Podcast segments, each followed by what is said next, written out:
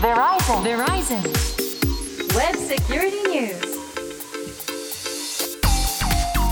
ェブセキュリティニュース。通信技術企業世界最大手の一つ。ベライゾンがグローバルな視点からインターネットセキュリティウェブセキュリティの今を伝えるプログラムです。お話を伺うのはこの方。ベライゾンジャパンの森マークです。よろしくお願いします。はいベライゾンジャパンソリューションズエグゼクティブセキュリティの森マークさんです。そして進行は私ちぐさですさあマークさん今回のウェブセキュリティニュースではどんな内容でしょうか？今日はルーターです。それも使わなくなって廃棄したルーター。それがセキュリティリスクになっているという、えーお話をしたいと思います。もちろんルーターだけではなくていろんな機材からそういったセキュリティのリスクが生じるということもありますので全般的にお話ができればなというふうに思っております。はあルータールーターって最後どういう風に処分したかなって今ちょっと思ってる方もね多いかもしれません私も含め、えーどんなリスクが潜んでいるのか具体的に伺っていきたいと思います今回もよろしくお願いしますよろしくお願いします。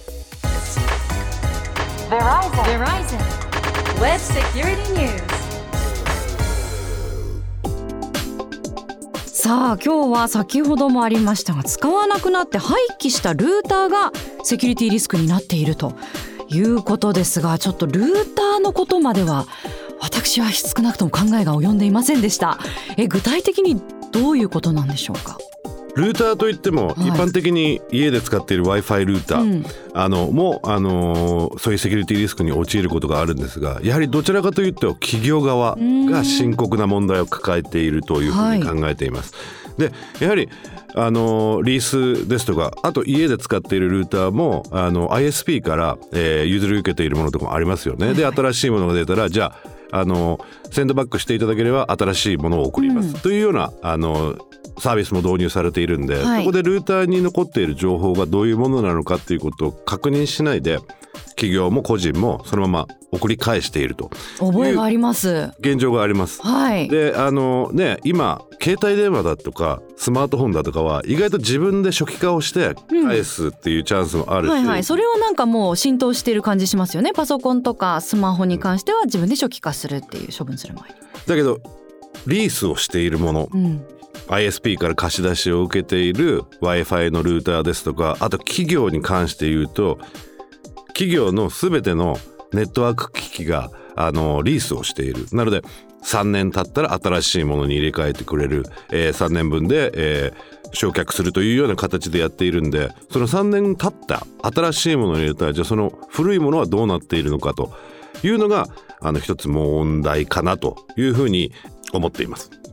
やっぱこのルーターも必ず初期化してからあの繰り返したりとか処分したりとかしないといけないという。そうですねであの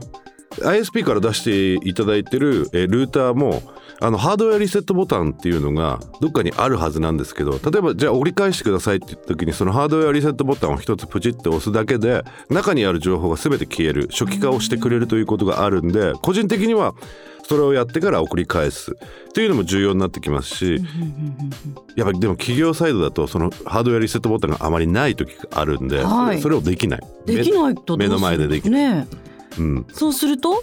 リースの業者にちゃんと連絡して消してもらうということを、えー前提とした契約をしなければいけないと思いますけど、はいはい。100%そうではないこともあると。でやはりネットワーク機器がどんどんどんどん増えていく中で中古市場っていうのがどんどん拡大していってる部分があるんで、はいそこで流出していってしまう可能性もなきにしもあらずで特に日本この問題顕著に現れて現れてるのかなと思います。特にリースという文化、はい。日本の文化会社でも、えー固定資産を持たずに、誰か第三者がそれを持っているところから、えー借り受けて、でそれに対する対価を払ってで、え3年経ったら新しいものに入れ替える、というような文化がこの危険を増幅させているではないかなというふうに思いますね。えあの最悪そのこう中古市場に出回ったりして、まあ、初期化せずにあの出回ってしまったものっていうのはどういう末路をたどるんですか？あの中古市場に出回ると例えば秋葉原の店頭で売られてるものもあるしあとはあのまた全然違うところで使い始めてしまう時もあるんであの一概にどこに行くっていうのはないんですけどあの例えば大手のあのルーターメーカーシスコだとかは例えばそういったプログラムがあってリースみたいなプログラムがあった場合には一回、えー自社内の工場に持ってきて点検をした上で、えーまたさらに次のところに持っていく。アップルでも PC を新しく、えー買った時に、えー買い替えプログラムみたいなのがあるじゃないですか、古いのを、えー返却すればいくらか、えー安くなる。でその古いものも結局ね、まだ使えるかもしれないというところがあるんで、えー refurbish、えー検査をしてきちっと動作確認をして、えー掃除をするとこは掃除して、えー古くなって使えないものは、えーもう一回新しくして新しく買うパソコンより安く売ってくれるみたいな、あのシステムがあるじゃないですか。そこでルーターも企業で使っているルーターも同じなんだけどあのどうしてもその中古市場に出回ったものがきちっとしたリファービッシュをしていない時があり全ての情報がそのルーターの中に残っているってことがあるんですよ。うん。でルーターの情報って意外とネットワークのあの要になるものが多いんで、はい。それが出回ってしまうと大きなセキュリティリスクになるんではないかというふうに言われていますし、実際にそうではないかと思います。いわゆる端末とインターネットの間にある存在というかそうですね。なので、まあ、あの実はどの情報ともつながっているあのキーファクターうんにもなりうる。存在ということですよね。でルーターっていう言葉を見ると日本語に訳すと経路機なんですよ。経路機経路でルートなんで、うん経路を司るあの機械なんで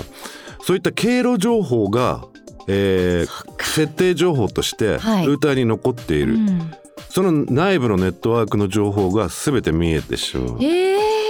さらには認証情報も実はルーターの中で保管する時があります。はいで、えー今あのルーターだとかスイッチだとかで、えっと、VLAN バーチャル LAN というものを設定することができて一つの物理的なハードウェアの上で、えー論理的にいくつかのそういったスイッチを作ることができると。でもちろんあのスイッチでもルーターでもできるんですけどルーターでもそのルート情報スイッチで設定した VLAN の情報がルーターにもも持たなければいけないんで経路がどういうふうにいくか。例えば、えーバーチャル LAN というふうに切っておく3つ VLAN1、VLAN2、VLAN3 で VLAN1 から VLAN2 にはいけない。VLAN3 にもいけない。でも2は、えー1にはいけるけど3にはいけない。3は全部いけるみたいな感じで設定ができるんですね、そういう情報も経路情報として残ってしまうんでそのネットワーク内部の地図ができていくと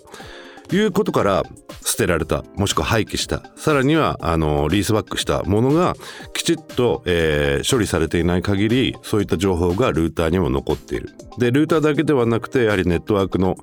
企業にとってはネットワークの、機器ルーターもスイッチもさらには w i f i の企業用のも出てきますんでそれが万が一同じところで買えてしまってチェックできればその会社のネットワークの地図が意外と簡単にできてしまう。で落とし穴がもう一つありましてリースをしている会社多くのところでこれは行われていると思うんですけどルーターとかスイッチってあの config ファイルっていうのがありましてその config ファイルっていうのはルーターの設定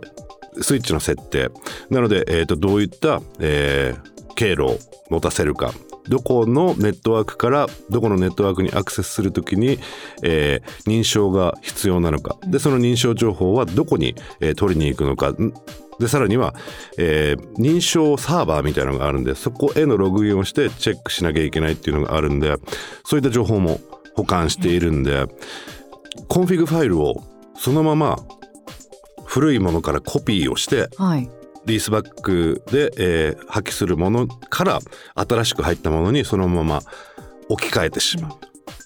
と。とても作業が楽なんですよ。うんうん。で例えばさっきのシスコじゃないですけどシスコの iOS をネットワーク機器の OS って、えーそれができるようになってるんで、はい。例えば古いバージョンのシスコの iOS だとしても新しいものに書き換えられるしきちっとしたリース会社であればこれは大きな問題にならないんですけど、iOS のバージョンもきちっとバージョンアップすることによって新しい機器と同じバージョンになるんでそういった config を移し替えるということが容易にできてしまう。でその古いものが出てしまうと config ファイル残っている。社名とかもあったりする可能性もある、えーじゃあもう毎回 config ファイルは新しく設定し直すべき？いや古いものがきちっと除去されてればいいのか。初期化されていれば大丈夫そうですね。だから結局はそこなんですね。でもあの何回かきちっとしたリース会社であればっていうふうにおっしゃってますけどきちっとしたリース会社かどうかっていう見極めってどうやってするんですか？どうすればいいんですかね。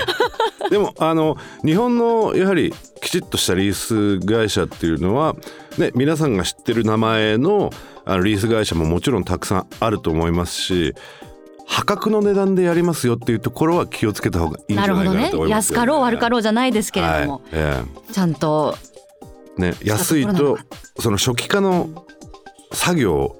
そんなに時間かからないですけど、はい。実際に電源を入れて、えーっとネットワークケーブルもしくは、えー通信ケーブルをつなげてでそれでログインをして、えーイニシャライズのコマンドを入力しなければいけない。でそれでちょっとの間稼働させておかなければいけないということでステップは確かにあの工数としてはあるんできちっとした、えーリース会社であればそういうきちっと、えーやってくれますしあとはあんまりないと思うんですけど企業が直接ルーターやスイッチを購入して、でそれを使い終わったので中古市場に流した。意外と出所が分かる、あのーリユースショップとかでも実はルーター買えるようになってきてるんでそこから購入したチェックしてみたらなんか面白い情報がいっぱいあるなこれ投げてみようかなっていうところも出てくるんで。あでも確かにあのーこうルーターって組織のいろんな情報に触れてるというところで本当にあの見落としがちですけれども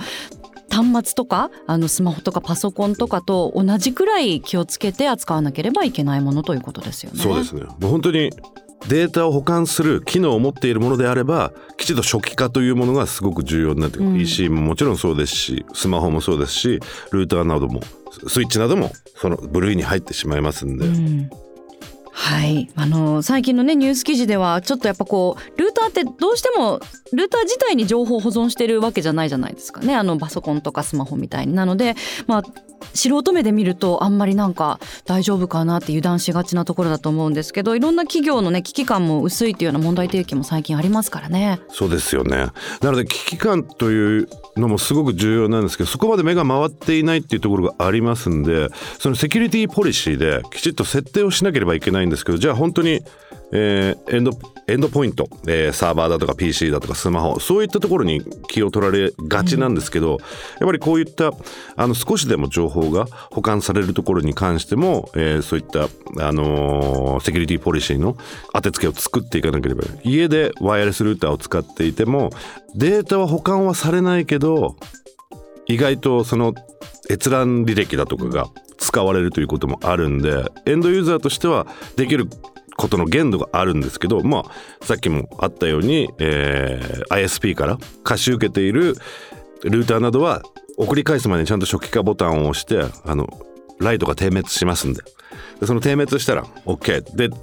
ライトが点滅して接続できなくなったら返せますみたいな感じで覚えておいていただくといいのかなと。なのでスマホパソコン皆さん意外とそういったところは、えー考えながら廃棄に関しては考えながらどういうふうに廃棄すればいいかということを、えー考えられてますけどやっぱりルーターまでは